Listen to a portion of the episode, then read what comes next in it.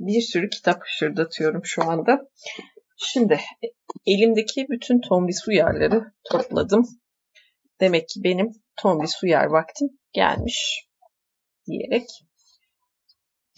Öykü kitaplarının bir kısmını okudum. Ee, beğendiğim öykülerden birkaçıyla gün dökümü okumasını birleştirmeye karar vermişim kendi kendime. Şimdi gece gezen kızlardan öyküler okuyacağım.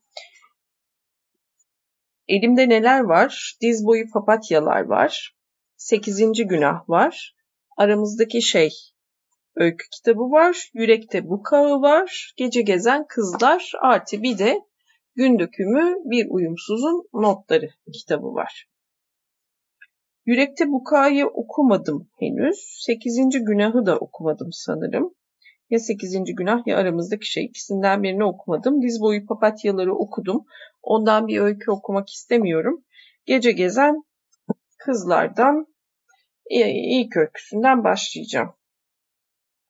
Çünkü hatırladığım kadarıyla bu gece gezen kızlardaki öyküleri sevdim. Gece gezen kızların başında öykülere girerken diye bir bölüm var. Orayı okuyarak başlayacağım. Orası önemli çünkü bu öykülerin kurgusuyla ilgili bilgi veriyor. Evet başlıyorum. Halk masallarının kişileri belli bir tarih anında belli bir yerde yaşamış olan bir topluluğun belli fertleri değil de bir padişah, bir tüccar, bir koca karı gibi yersiz, adsız kişilerdir diyor Pertem Naili Boratav. Ben bu yersiz ve adsız kişileri masalın belirlediği serüvenin ormanından kan, post ve buğ tüten yoldan çekip çağımıza, günümüze getirmek istedim. Dolayısıyla onları birey birey olarak işledim, yani öykü kişileri olarak. Geçen sürede özellikle kadınlar eski masallarda önlerine değer diye sürülen şehzade ile evlenmek, zengin olmak, sınıf atlamak gibi özlemleri çoktan bir yana itmişlerdi. En azından benim tanıdığım masal kahramanları. Bazı mitik öğelerse çağlar boyunca değişmeden kalmıştı.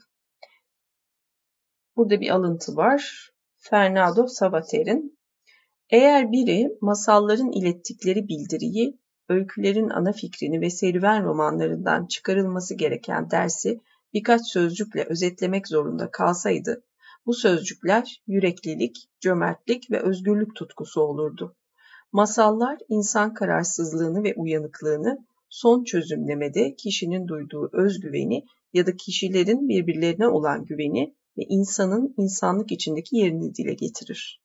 Böyle bir güven duygusu ne pahasına olursa olsun mutlu bir son yakalama eğiliminden çok daha anlamlı, çok daha güçlüdür.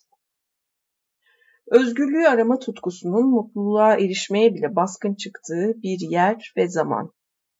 Sırasıyla Hansel ile Gretel, Pamuk Prenses ve Yedi Cüceler, Kırmızı Şapkalı Kız ile Mavi Sakal, Fareli Köyün Kavalcısı, 12 Dansçı Prenses, Uyuyan Güzel, Kül Kedisi, Fesleğenci Kız, Sabır Taşı'nın Şehzadesi ile Çingenesi, Çizmeli Kedi, Pinokyo günümüzdeki kılıkları ve düşleriyle bir daha yaşıyorlar burada. Belki bu düşlerden ötürü kimilerimiz evini terk etti ve garson, seyyar satıcı, kitapçı ya da postacı oldular. Yaşamı ve dünyayı değiştirmek istemelerine karşın hepsi de birer meslek edindi.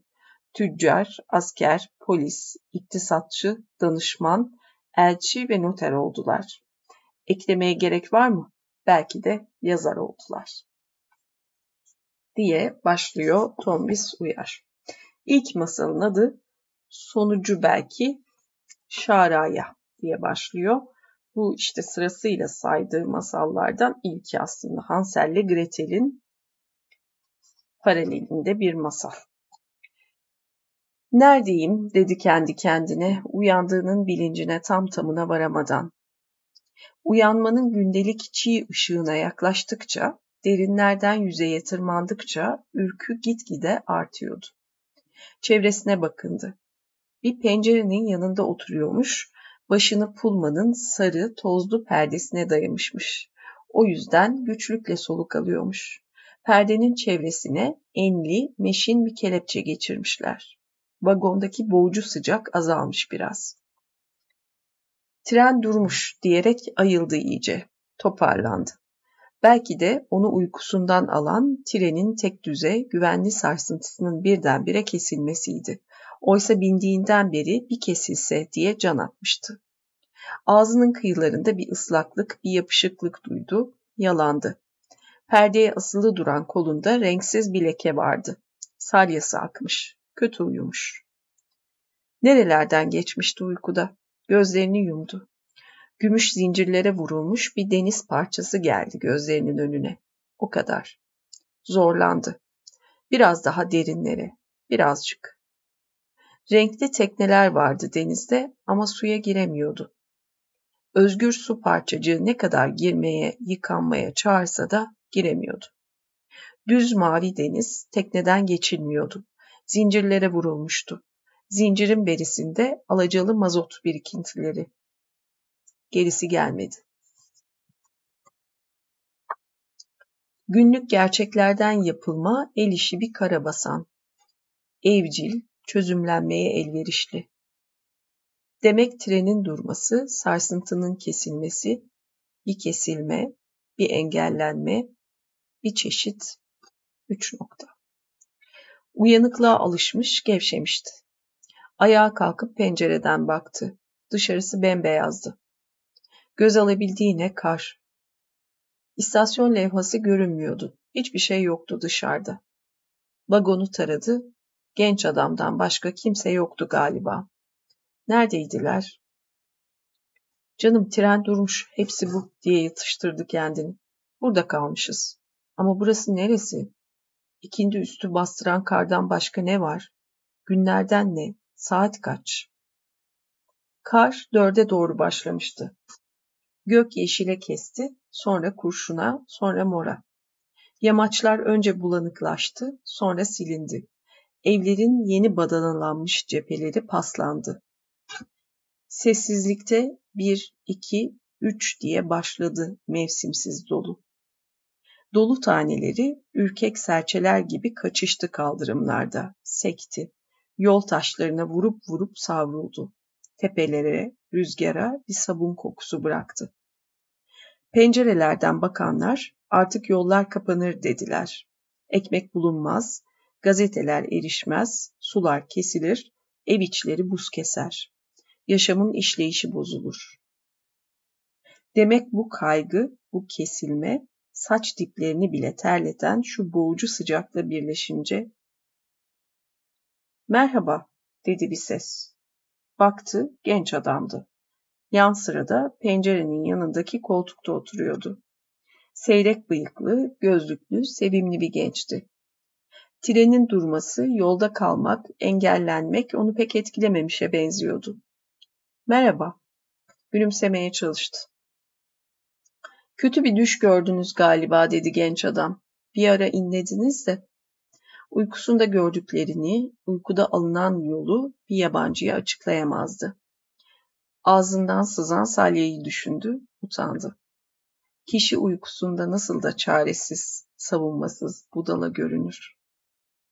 Ne zaman durduk diyerek geçiştirdi acemiliğini. Epey oluyor, iki saat kadar. Nedenmiş, yani kaza falan mı olmuş? İleride hemzemin geçitte kaza olmuş dedi genç adam.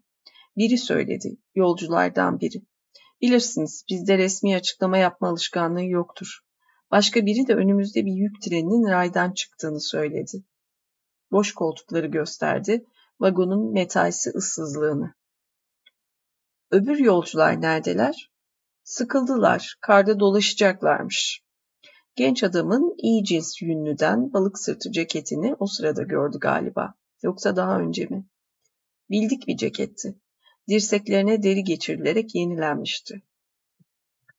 Yani fazla kaygılanacak bir şey yok galiba dedi rastgele. Kar da öyle apansız bastırdı ki. Bir saat içinde diz boyunu buldu dedi genç adam. Taksiler trafikten çekilmiş. Sokaklarda incin top oynuyor. Herkes evine kaçmış. Rıhtıma koşarak inmek zorunda kaldım. Az kalsın kaçırıyordum treni. Ama yetiştim ya, dert değil artık.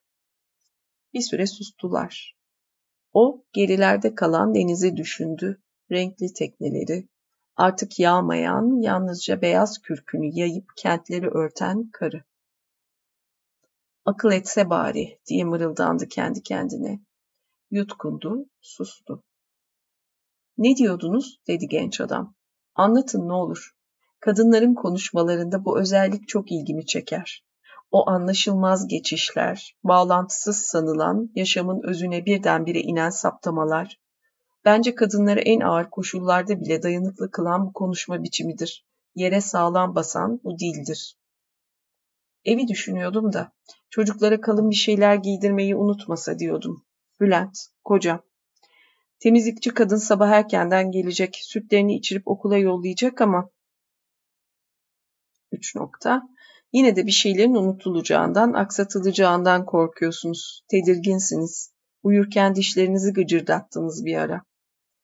Son günlerde çok üç nokta diye başladı. Sonra hiç tanımadığı, üstelik kendisinden çok genç birine açılmanın yakışık almayacağını düşündü.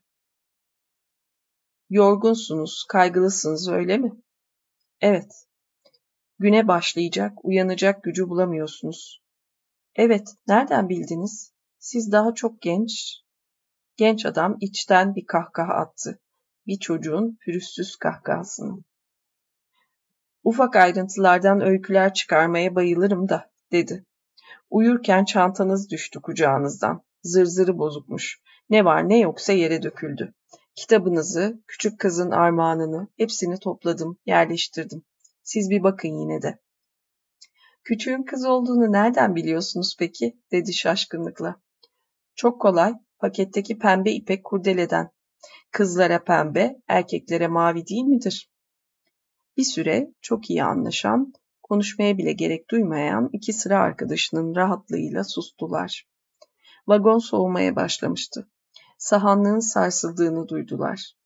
Biri yerine dönüyordu, koltuğuna. Gerçekten çok yorgunum bu ara, dedi telaşla. Yorulacak bir şey yaptığım yok aslında.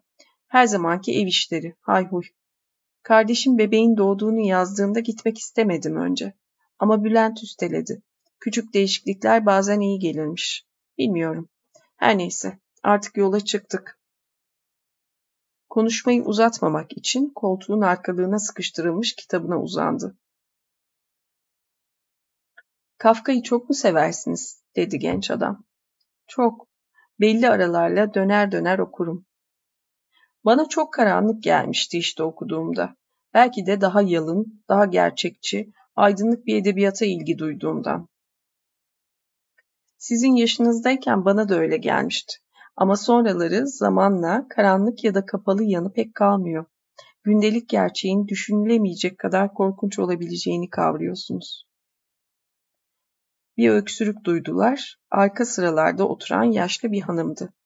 Dönüp baktığında onun camsı, ihtiyar, meraklı bakışlarıyla karşılaştı.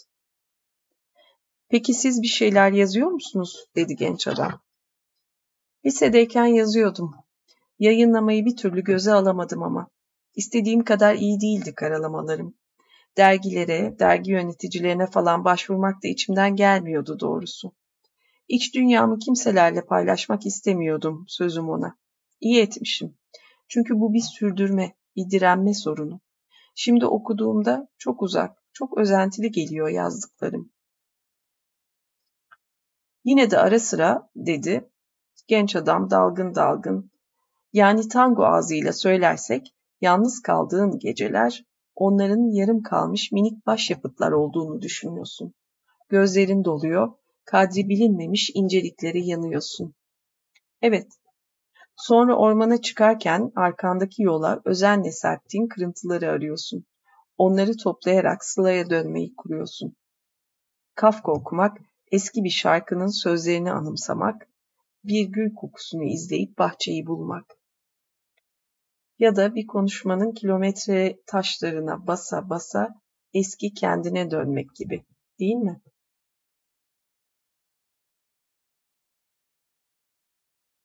Küçük serçelerden iz bile kalmamıştı ama.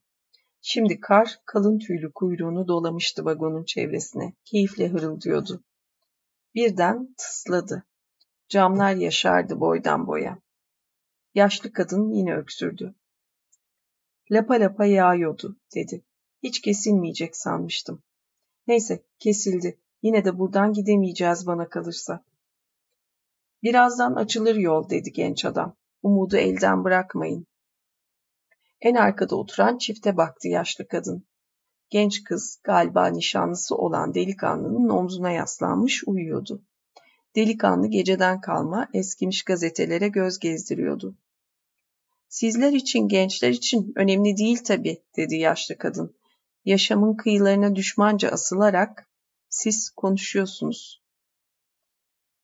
Ben vagon restorana kadar uzanayım, dedi genç adam. Belki çay demlemişlerdir. Çay içerek ısınırız biraz. Çayları ben ısmarlasam olmaz mı? Çantasına uzandı. Kağıtları, kimliği, cüzdanı her şeyi yerli yerindeydi. Çocuklar gibi sevindi. Ekledi telaşla. Kızmazsın değil mi? Ne kızması diye bir kahkaha attı genç adam. Hiç bozukluğum yok zaten. Aslına bakarsan fazla bütün param da yok ya. Asıl iş cüzdanını bulabilmek. Buldum, buldum dedi neşeyle. Bu kadar dağınık değilimdir aslında. Ama dedim ya son günlerde bir tedirginlik. Bavulumu bile üç kere yeni baştan yaptım. Fazlalıkları attım. Derken kar bastırınca kalın bir şeyler koymak gerekti. Şimdi iyisiniz ama. İyiyim. Ben biraz dolaşayım. Ne olup bitiyor anlamaya çalışayım. Genç adam gidince çantasına uzandı yine. Aynayı aldı, baktı, yüzünü inceledi. Sabah yaptırdığı saçları terden, kardan ıslanmış, kıvırcıklar sarkıp yanaklarına yapışmıştı. Göz boyası akmış, göz uçlarındaki kırışıklar iyice açığa çıkmıştı. Garip, dedi kendi kendine. Kaç saat oldu yola çıkalı? Buyurmaz mısınız hanım kızım, dedi yaşlı kadın. Kuru pasta paketini uzatıyordu. Çaylar gelsin de, dedi. Sağ olun. Genç eşiniz mi? Değil, diye kekeledi. Şey, bir aile dostumuz, bir tanıdık. Genç adamın kim olduğunu, nereye gittiğini bile sormadığını kavradı birden. Kırıntıları bulmak, korkuyu aşıp korkma özgürlüğüne kavuşmak yetmişti. Sormamıştı. Onun koltuğunun arkalığına baktı. Özenle daktilo edilmiş beyaz kağıtlarla dolu kalın bir dosya. Bir doçentlik tezi olsa gerek. Ankara'ya bu yüzden gidiyor olmalı. Tezini kurula sunmaya. Eğildi, başlığı tersten okumaya çalıştı. İletişim açısından doğal dil ve seslenme türleri. Bu pencere açılmıyor mu? dedi hoyrat bir ses. İrkildi. Bu adamı hiç görmemişti daha önce. Adam kıllı parmaklarıyla cama uzandı, zorladı. Uzanırken gömleği sıyrılıyor, kararmış eti görünüyordu aradan. Aman oğlum sakın açmayın dedi yaşlı kadın. Zaten buz gibi oldu. Her gün bir gecikme, her gün yolda kalırlar. Yine de bir şey yedeklemeyi akıl etmezler itoğlu itler dedi adam. Hiçbiri yok ortalıkta. Kodunsa bul. Aynayı çantasına yerleştirdi. Adamın sırnaşık bakışlarından etkilenmemiş görünmeye çalıştı. Ya hanım teyze dedi adam. Hep başkaları sohbet edecek değil ya. Şu vagonda kaç kişiyiz ki? Artık aile olduk. Yolculuk ne tarafa? dedi yaşlı kadın. Ne fark eder ki hanım teyze? Biz her hafta bu yolu alıyoruz. Bu tren evimiz oldu çıktı. Ne olduğunu biliyorsunuz o zaman siz, dedi yaşlı kadın. Neden kaldık yolda? Hemzemin geçitte kaza olmuş. Senin anlayacağın bugün buradayız. Belki gece de. Ah yapmayın efendi oğlum diye haykırdı yaşlı kadın. Ben donarım bu soğukta. Korkma hanım teyze. Dostlar yalnız bırakmazlar bizi dedi adam egemenliğinin tadını çıkartarak. Minibüslere doluşup gelirler birazdan. Trenin yolda kaldığını öğrenince atlar gelirler. Artık rakımı istersin, en yeni kasetler mi? İyi, iyi dedi yaşlı kadın. Aman oğlum, sen başımızda oldukça. Estağfurullah dedi adam. Neden diye düşündü. Neden korkuyorum? Tam atlatmışken. Gözlerimin içi terliyor sanki. Uzun bir süredir yaşamanın dışında kaldım. Ev içinde, kalabalıktan uzakta. O yüzdendir. Ya da kitabın etkisidir. Ne bileyim, bastıran kardır, gördüğüm düştür. Bir nedeni olmalı. Duvarlara asılmış yaftaları, ilanları, Demiryolu dergisini gözden geçirdi. Gerçeklerin çağrısına sığındı. Efendi kardeşimiz nerede kaldı? dedi adam. Altın dişlerini göstererek sırıttı. Sizi yalnız bıraktı. Kapı aralanınca Ayaz doldu içeri. Yaşlı kadın hırkasını çıkardı plastik çantadan, giydi. Adımlar yaklaştı. Çay kalmamış, dedi genç adam bitkin bir sesle. Sular akmıyor. Kimsenin bir şey bildiği yok. Tren bomboş. Vagon restoranda masalar kurulmuş ama kimse yok.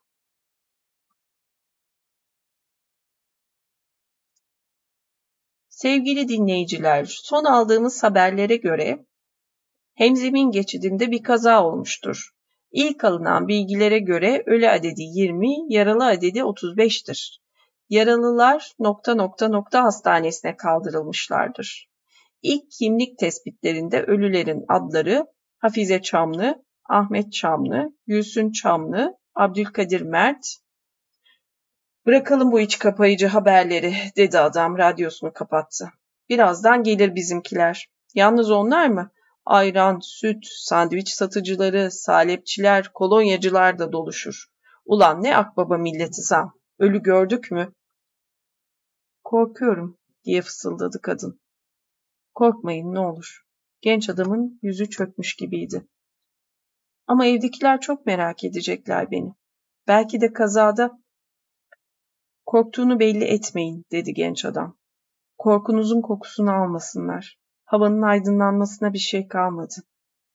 Hava aydınlanıyordu. Kar ilk ışıklarla yarılmıştı. Vagondakiler titreyerek, büzüşerek kara ve sabaha baktılar. Kar yırtıcı bir hayvan gibi kürk kokuyordu. Kürk, ter, bu, kan, tütüyordu. İsterseniz inelim, dedi genç adam. Vakit varken bir deneyelim. Yakınlarda eve telefon edebileceğiniz bir yer buluruz belki. Bir kulübe, bir köy evi, bir şey. Hadi. Eğildi, kadının çantasını aldı, kitabı aldı, tepeden bavulu aldı, kendi çantasını aldı, dosyasını. Hayrola delikanlı, dedi adam. Nereye? Telefon edecektik, dedi genç adam. Bizle kalsanız iyiydi. Ne demişler? Sürüden ayrılanı. Siz okumuşsunuz, bizden iyi bilirsiniz ya, diye ekledi haince. Çabuk, dedi genç adam, gidelim buradan. Kar bütün izleri örtmüştü. Dümdüz, gümüşlü bir beyazlık kalmıştı geriye. Uzakta, çok uzakta bir ışık seçiliyordu. Çabuk olun, dedi genç adam. Hadi, gidelim. Öne geçti, hızla yürümeye başladı. Arada bir duralıyor, arkaya dönüp bakıyordu. O soluk soluğaydı. Karın soğuğu yüzünü ateş gibi yakıyordu. Güçlükle soluk alıyordu artık. Biraz ötede iki genç serseri birbirlerine kar topu atıyorlar, hayvansı çığlıklarla kara devriliyorlardı. Yüreği ağzındaydı. Hızlanmaya çalıştı. Diz boyu kar yürümeyi engelliyordu. Işık ötedeydi. Biraz daha dayanması gerekiyordu. Öyle uyuşmuştu ki ayakları. Serseriler onların geçecekleri yolun iki kıyısında dikilip daracık bir geçit oluşturmuşlardı. Becerebilecek miyiz dedi kendi kendine. Denemeden bilinmez ki. Ayrı ayrı ve birlikte. Genç adam döndü, gülerek güven verdi ona. Çantaları sürükleyerek hızla geçti aradan. Birazcık daha diyordu bakışı. Bir tökezlersem şu anda ya da başıma bir kar topu gelirse ona nasıl aktarsam, nasıl iletsem çok geç artık. Bir tökezleyecek olursam hepsi yarım kalacak. Başladığımız her şey. Genç adamın şimdiden pörsüyen yüzüne, gençliğinin yırtılan maskesine, umarsız bir ihtiyarlığa doğru koşan adımlarına baktı. Araları gittikçe açılıyordu. Git diye haykırdı var gücüyle. Koş, bekleme. Belki Üç nokta. Öykü bu kadar. Şimdi gün dökümüne dönüyorum. Öyküyle ilgili hiç yorum yapmayacağım. Çünkü değişik bir öykü. Üstüne bir şeyler okursam yorum yaparım. Bir takım analizler varsa. Çünkü zorlandım açıkçası öykülerinde. Özellikle bu gece gezen kızlar öykülerinde. Evet.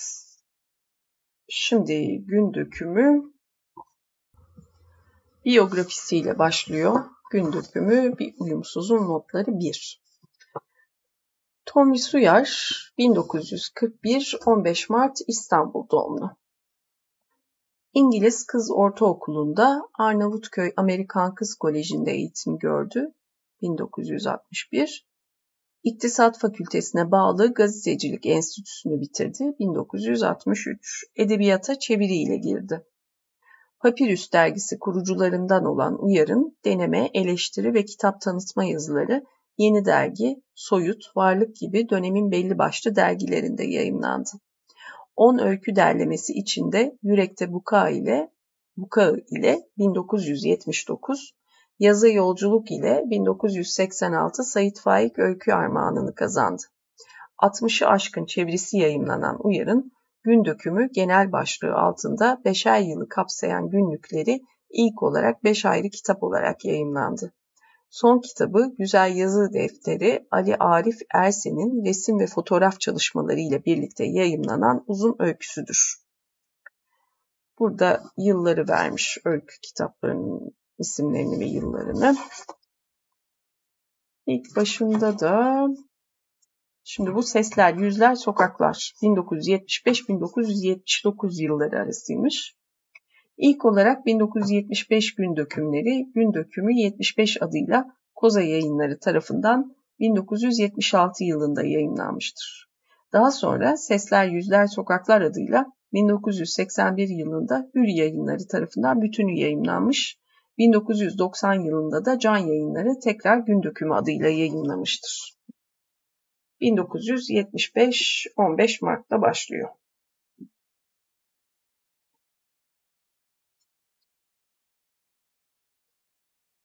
Her girişte vücudumuzun bir parçası madende kalır, dedi radyoda konuşan maden işçisi. Edebiyatta bedenden verilen fireler bu kadar elle tutulur olmasa da kesinlikle var. Taze duygular, taze sözlerle aktarmak isteyen yazar bu yüzden büyük sızılar çekiyor. Doğum sancısı gibi bir şey, nasıl iletmek sorusu, sorunu. Doğum sancısı gibi bir şey, nasıl iletmek sorunu.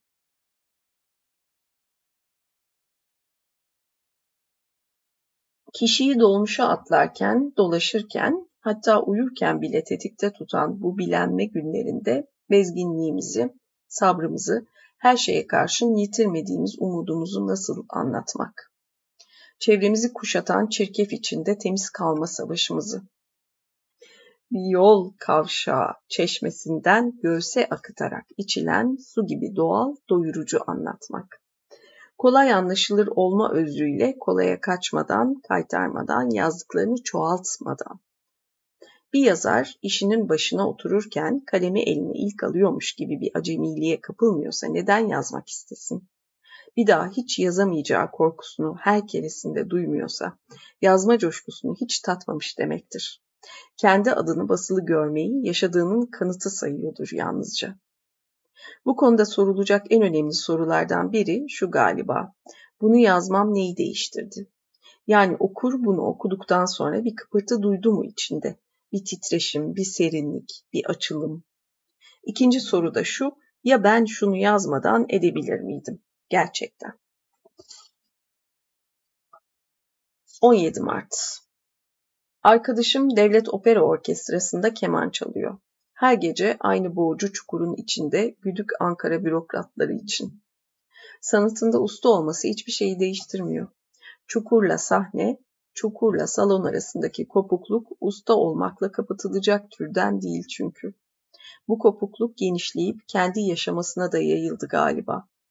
Bir tren düdüğü duysa kalkıp hazırlanmak geliyormuş içinden. Çocukları bile Bağlayamıyor kişiyi yaşama, kopukluk gelip çattı mı? Sevgi sözcüğünün anlamını artık bilmiyorum diye yazmış mektubunda. Yalnız Uğur sitesi C4 deyince iş değişiyor. Adresimin bir işe yaraması, katışıksız sevginin böyle içtenlikle ele alınması nasıl duygulandırmasın?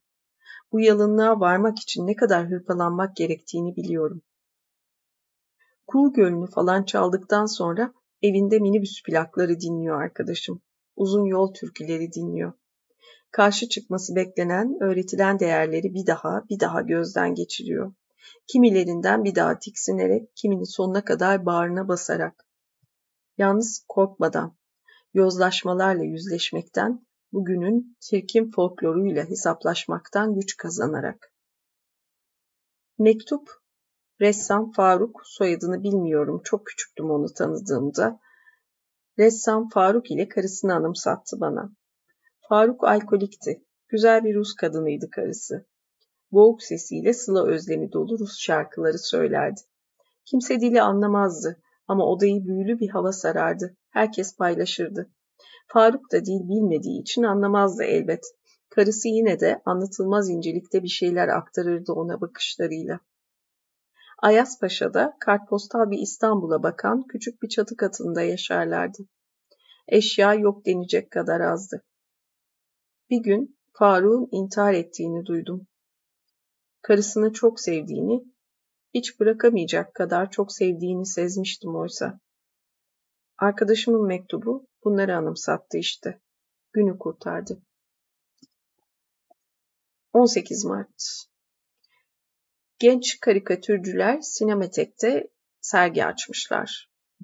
Orada olmasaydı başka bir günde gider, rahat rahat gezerdim. Ama biliyorum bir kere açılışa gitmezsem hiç gidemeyeceğim. Sine kulüpler, mezun birlikleri, dernekler oldum olası itmiştir beni. Geniş kalabalığa açık olmayan aile içi toplulukların tümü. Gel gelelim karikatürleri görme isteği baskın çıktı. Beleş içki bulmaya gelmiş sanılmanın utancına bile.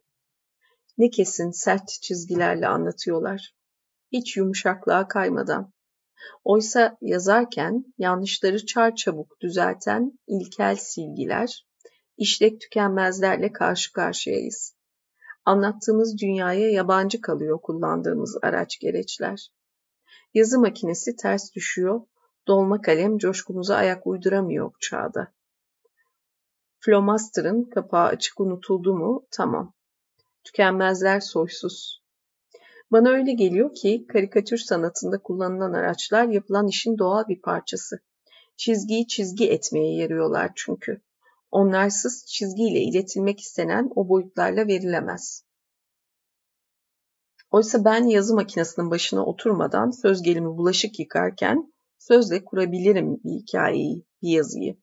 Bir ölçüde araçsız da gerçekleştirebilirim yani. Sinematek kervan sinemasında ilk açıldığında yeni dalga filmleri oynuyordu. Perşembe akşamlarının o değişmez, meraklı, kültürlü kalabalığı iki saat sonra yine o gece başlayan bir oyunun galasında hazır bulunmuştuk. Saçlar biraz dağılmış, makyaj biraz eskimiş olarak. Bir yandan Paris bizimdir miydi neydi? Filmin yabancılığı, bir yandan içine kıstırıldığım küçük çevreye duyduğum öfke, anlatılmaz bir çaresizlik uyandırmıştı da bütün gece bulanmış durmuştum. Her yerde aynı yüzlerle karşılaşmak zorundaydım sanki. Üstelik başkalarının seçtiği örnek filmleri hep aynı gün, aynı saatte izlemek. Bu arada kötü film izlemeye ya da bir sinemaya ansızın girme serüvenine ayıracak zaman bulamamak. Bir daha adım atmadım sinemateke. Sonraları saydığım sakıncalar kalktı ortadan. Çevrede daha bir açılmış, genişlemiş galiba. 19 Mart Cağaloğlu sabahın erkenci ayazında ne güzel. Sanki o pis bulaşık yokuş değil. Kaldırımlar serin, arınmış. Yayın evleri, basım evleri daha yeni yeni giriyorlardı güne. Ünlüler, sivrilmişler, o dedikoducu kadınsı erkek kalabalığı yoktu ortalıkta. Başka yüzler göze çarpıyordu. Olağan, sessiz, çalışkan insanlar. Bankaların hademeleri, kebapçı çırakları, simitçiler, memurlar, öğrenciler. Adliyede koridorlar tıklım tıklımdı. Sıra sayısı çok az. İnsanlar sanki özellikle ayakta tutuluyor. Yerler taş, herkesin ayakları donuyor. Sanki oraya adım atanların tümü suçlu, böyle davranılıyor. Görkemli cübbeleri, sallangaçlı küpeleri, sabah karanlığı sürdükleri mavi göz farlarıyla ortalıkta dolanan avukat hanımlar çay içmiyorlar, alçalmıyorlar o kadar ünlem. Duruşma salonlarının dışına asılan listelere bilen bilmeyen göz atıyor. Sınav sırasını bekleyen öğrenci tez canlılığıyla. Kalmanız kaçınılmaz olan bir sınava bari bir an önce girmek istiyorsunuz. Ne kadar bekleyeceğiniz belli değil. Sonra acaba kimlik kartı isterler mi? Söyleyeceklerinize inanacaklar mı? Yalan söyledi, söylemediğiniz belli mi yüzünüzden? Dahası ya bir tutarsızlığa düşerseniz gerçeğin kendisinde sık sık görüldüğü üzere. Tanık gösterdiğimiz bir avukat daha önce yalnız bir kere karşılaşmıştık. Yüzünü doğru dürüst çıkaramadım o kargaşada. Meğer ne iyi bir okurmuş. Candan bir edebiyat izleyicisi. Delikanlılığından bu yana ilerici eylemlere katılmış. Sessiz, açık, yalın bir adam. Son olayların yazınımıza yeterince yansımadığından yakındı. Ülkücü, abartılmış, tek boyutlu buluyormuş yazılanları. Yazmada sanatsal gerçeği yakalamaya önem veriyor. Hak etmeye öncelik tanımıyor. Konuşma sırasında tanıklara bir bakmamı söyledi. Gerçekten ilginç. Sık sık bir araya toplanıp girdikleri davaları birbirlerine anlatıyorlar. Kimi zaman bütün bir gün boyunca aynı tanıklar boy gösteriyormuş başka başka davalarda. Yargıçlar da ezberlemişler. Kapıdan çeviriyorlarmış profesyonel tanıkları. Tanıklık diye bir meslek olabilir mi? Düşündük. Herkes tanıklıktan kaçtığına göre işiniz düştüğünde can dostunuzu bile tanıklığa çağırırken bunca tedirginlik çektiğinize göre bu formaliteyi en kolay nasıl yola koyabiliriz? Belli bir ücret karşılığında tanıklık mesleğini üstlenenler çıkar mı? Yani aslında var böyle bir meslek de resmileştirilebilir mi? Salondan çıkınca tartışmayı sirkeci garda sürdürdük. Hava tertemiz, bahar havasıydı. Kısa sürede bürokrasinin tozunu attık üstümüzden. Onu dinlerken inançlarım pekişti. Bir gün zorbaya kapıyı açmamak, evine sığınanları korumak adına ölümü göze alabilenler vardı. Bir gün halka kapılarını açmayı görev bilenler vardı. Çığırtkanlık etmeden iş görenler. Dahası bir yazarın ne yapmak istediğini kendisinden daha iyi anlayabilen okurlar vardı. Okur benden iyi tanıyordu beni. O da 12 Mart döneminde kitaplarını yakamamış benim gibi.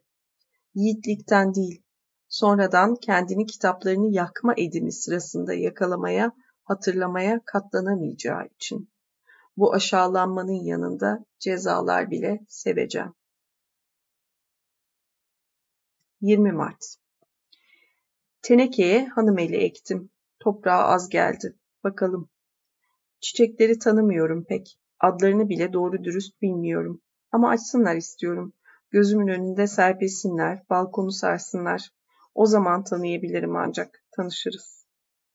Katır tırnağı, ebe gümeci, radika, krizantem, ıtır şahi, süsen, nergis. Hepsi sevdiğim ama bir bakışta tanıyamadığım otlar, çiçekler. Bakara gülleri ve karanfil değil, menekşe ve papatya. Hayvanlardan kanaryalarla muhabbet kuşları değil, kedilerle atlar. Madenlerden bakır, sonra yer döşekleri, su küpleri, toprak sigara tablaları. Sonra tenlerine değen madeni altından değil, gümüşten seçenler. Kendi tenleri kokanlar. Yol almaktan korkmayanlar. Göçebe olanlar menkul eşyalarıyla şemsiye, mendil, çakmak gibi ufak fazlalıklarını bile durmadan yitirenler, para sayamayanlar, biraz şaşkın, oldukça uyumsuz kaçanlar, gelişkin aletleri kullanamayanlar, uzayı umursamayanlar ama yerli filmlerde gözleri dolanlar, dolmuşlarda ve otobüslerde halkımızca hayat hikayesi dinleme uzmanlığına atanmışlar gülmeyi, paylaşmayı, sevmeyi bilenler. yemek pişirmeyi ve iyi yemek yemeyi uzun sofralarda, geniş tabaklarda, sevişirken öleceklerini sanacak kadar haz duyanlar, çok çocuk isteyenler, çocuklarca seçilenler, unutmayanlar, ananlar, sızlanmayanlar, dünyaya ve sevdiklerine kaptırdıkları şeylerin çetelesini tutmayanlar, hep kazançlı, hep borçlu çıkanlar son hesaplaşmada. Gizlenmeyenler yani, gözden çıkaranlar, vericiler, sağlıklarını umursamayanlar, aşırılıktan korkmayanlar, soğuktan kaçmayanlar, rüzgarda hırpalananlar, bozkır güneşine katlanabilenler, kendilerini sürüp gitmesi gereken bir soy değil, doğada bir birim olarak görebilenler, beden harcayıcıları, başka türlü davranamayacakları için o türlü davrananlar, inançlarını bedenlerine böylesine sindirenler, evlerine sığınabilir arkadaşlar, anneleri, kardeşleriyle. Yazma işini sancılı, kutsal kılan okurlar, aşka dönüştürenler. Nokta. Burada kalsın şimdilik. Bu, bu çok e, keyifli, leziz bir bölümdü. Bu dönsün zihnimde. Şimdilik nokta.